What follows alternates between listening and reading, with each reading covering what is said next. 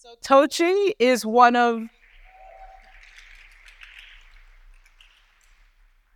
is one of the newest members of our preaching team. So she is going to come. Uh, we believe in this community that it is not enough for Anthony and I just to preach. You need many perspectives, many experiences to grow in Christ. So your job is to give her plenty of amens and hallelujahs, and I've been there and encourage her, all right? All right, that's what we're doing. All right, go for it. hear me? Okay, perfect. Hi, everyone. My name is Toochi, Toochi Ngwangwa, and I'm a mom, a wife, a lawyer, and a member of the preaching team at Table Church. Today, I have the honor of speaking on a very important topic hospitality and humility.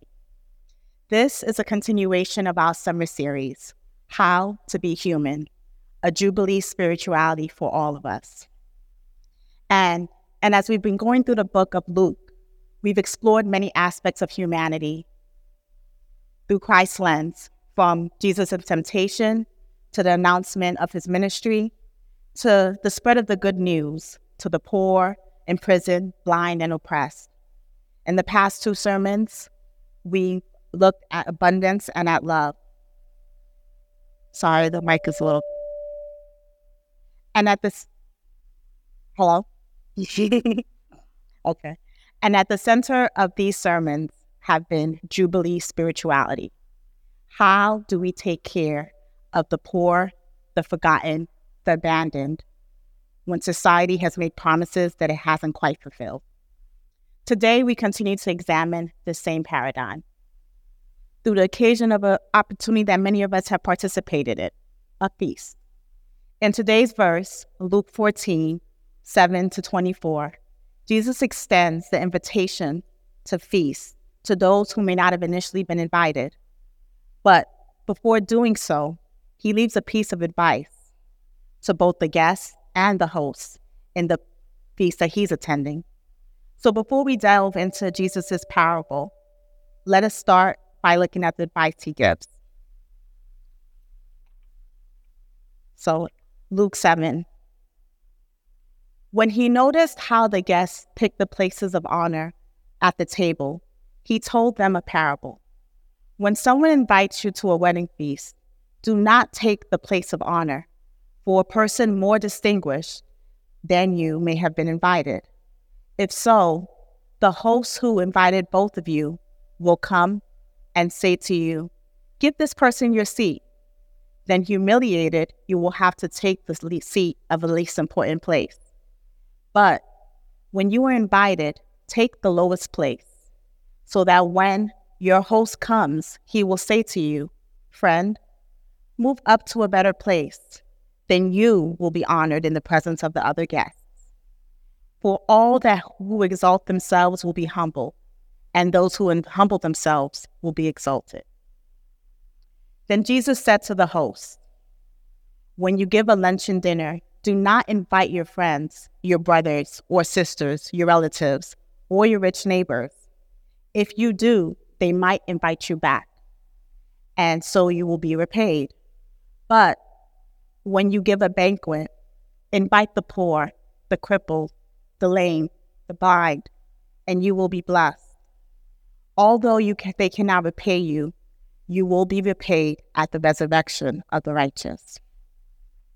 So, by show of hands, how many of you may have been invited to a party, maybe even a dinner, at some point in your life? Okay. How many of you may have hosted a party, whether a birthday, a holiday party, or a dinner? The likelihood is at some point or another, we may have found ourselves in some sort of celebration. And this is similar to the social dynamic that takes place in Luke 14 7 to 14. In Jesus' time, social class was important and was made known by seating at the dinner guests at banquet dinners. This includes both Greco Roman circles as well as Palestinian Jewish society the guests were not just mingling, but in some way, they were vying for a place at the table as a way to stand out and cement their social standing, to be seen and to be heard. It is in this context where Jesus was invited to eat at a meal of the home of one of the leading Pharisees, which is supposed to be a fun and joyous occasion. Jesus brings down the vibe by reminding the guests For those who make themselves humble will be humbled. Sorry, for those who make themselves great will be humbled, and those who humble themselves will be made great. Despite Jesus' recommendation, the likelihood is that in Roman circles, no one of socially inferior status would arbitrarily be invited forward. One would only be advanced if they took a very low status, one lower than their own position required. So Jesus' invitation was not to have guests acknowledge their actual position. It was for them to take on a much lower position so that the host can invite them to a higher role. Jesus was inviting the guests to humble themselves. As a first generation Nigerian American who grew up in New York City, humility is not always valued in some of my communities. In fact, I often joke, as a Nigerian New Yorker, I'm a proud I'm a part of two proud societies, yet I still manage to stay humble. The mere notion of noting that I'm humble kind of undermines the idea of being humble, right? the fact is that it's harder to feign humility than actually be humble, especially in communities where that's not really valued. Common sayings for Brooklynites like myself are big up yourself, or like Nigerians, Naija know they last, which means we're not last. so I can imagine the similarity in Greco Roman circles, as well as Palestinian Jewish society, that when Jesus advised them when someone invites you to a wedding feast to sit down in the best, not to sit down in the best place, this kind of went contrary to social customs and norms. I can only imagine that some of the guests must have thought as they listened to Jesus rebuke them, but something my husband sometimes says, the vibes were probably whack. The guests at these particular feasts were not likely expecting to be called out by someone who, quietly, who quite frankly didn't invite them in the first place. In all honesty, it was an inconvenient time for Jesus to start preaching at a feast. Not only was Jesus putting the guest on the spot, he was also putting the host on the spot, the very person who invited him. Yet, if I really think about it, it's never really a convenient time to be humble. For me personally, humility carries the risk of being overlooked, ignored, undervalued, and sometimes passed off as irrelevant. I wonder if I don't act as a Black woman, these, were, these fears are real for me. I often wonder if I don't advocate for myself, who will? This fear goes back to childhood, seeing my mom, an immigrant woman, not always having enough to feed and um, make ends meet for her five kids. There's a certain insecurity that comes from not rushing to the table and carving out a space for yourself. And that insecurity may exist for each and every one of us in our own unique ways. Maybe it, it, it could be you missing out on a love interest, a work opportunity, a possibility to build community. It is important to note that Jesus was not highlighting decorum. Rather, he was pointing to a spiritual reality that he was hoping to reintroduce to Jewish society. And this spiritual guidance, this insight, is one that he wanted to make known to all members of the dinner party. The spiritual principle is quoted in Proverbs 25, 6 to 7. When you stand before the king, don't try to impress him and pretend to be important.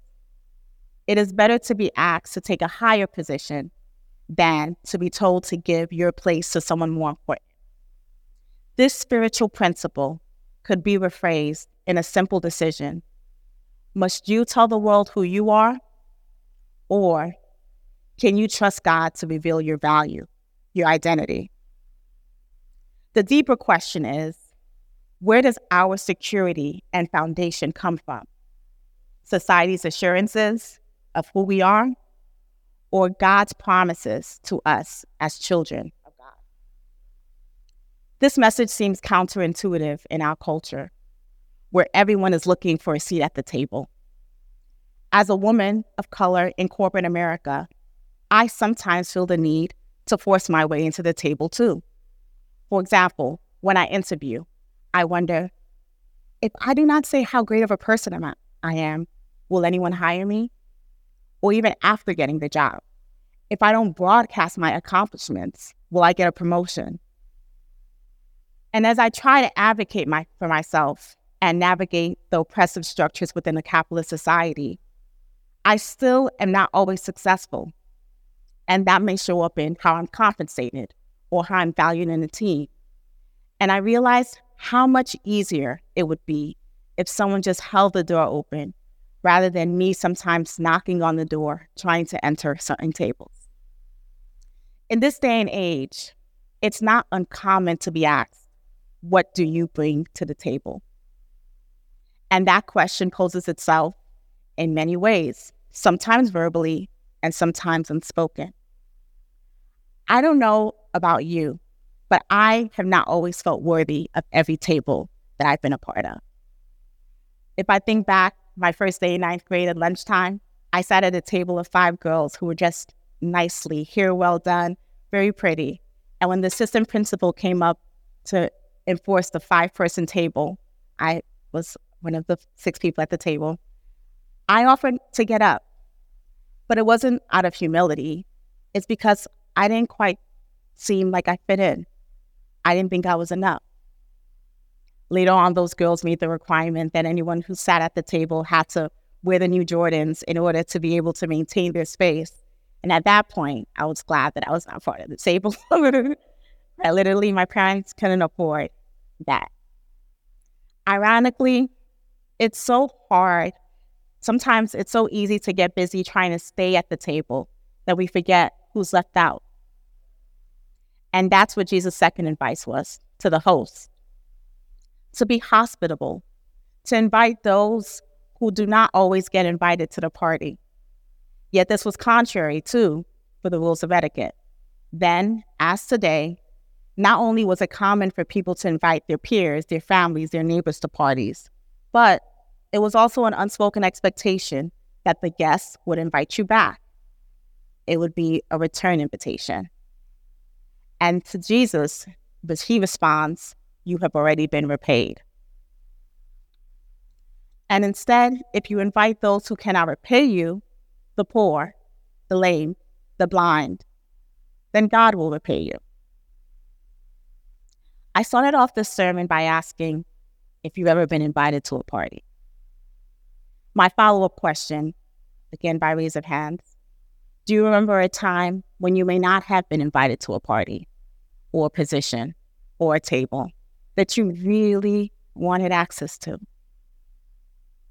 Whether it's the lunch table that we may have really wanted to sit in or the office table that we are still hoping to get invited to. The hurt that comes from not being invited, that pain exists for some of us here today. Some of us in this room may have been overlooked, ignored, deemed irrelevant. Yet the good news is that whether we are poor, whether we are blind, whether we are in prison or oppressed, we are all invited to Jesus' party. It is up to us to accept the invitation. Can we take a second to just think of others we know personally or who may be a part of our communities that we could invite to our tables or table church? Are they the sick who don't have the resources or insurance to be able to find healing? Are they the unhoused that have no homes to invite others into their house or even to get ready if they were invited? Are they the mentally ill in the neighborhoods who have been cast off as unfit but not cared for? Are they the youth who are looking for their place to belong but constantly told what they are not and what they do not amount to?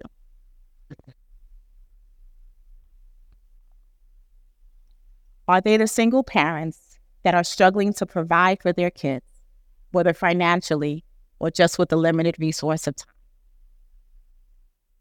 Are there ways to create structures for everyone enough that has that doesn't have enough, even when society or government says otherwise?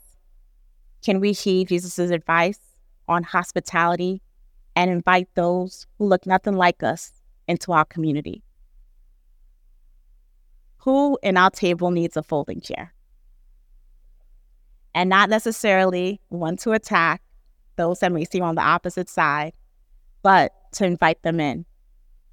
Let's keep them in mind as we read the parable of the banquet. As we read this passage, let us think how can we extend the table for them and make sure that they also have seats? Let us remember that Jesus allows us to extend our community as far as our compassion will take us. When one of those at the table with him heard this, Jesus, he said to Jesus, Blessed is the one who will eat at the feast in the kingdom of God.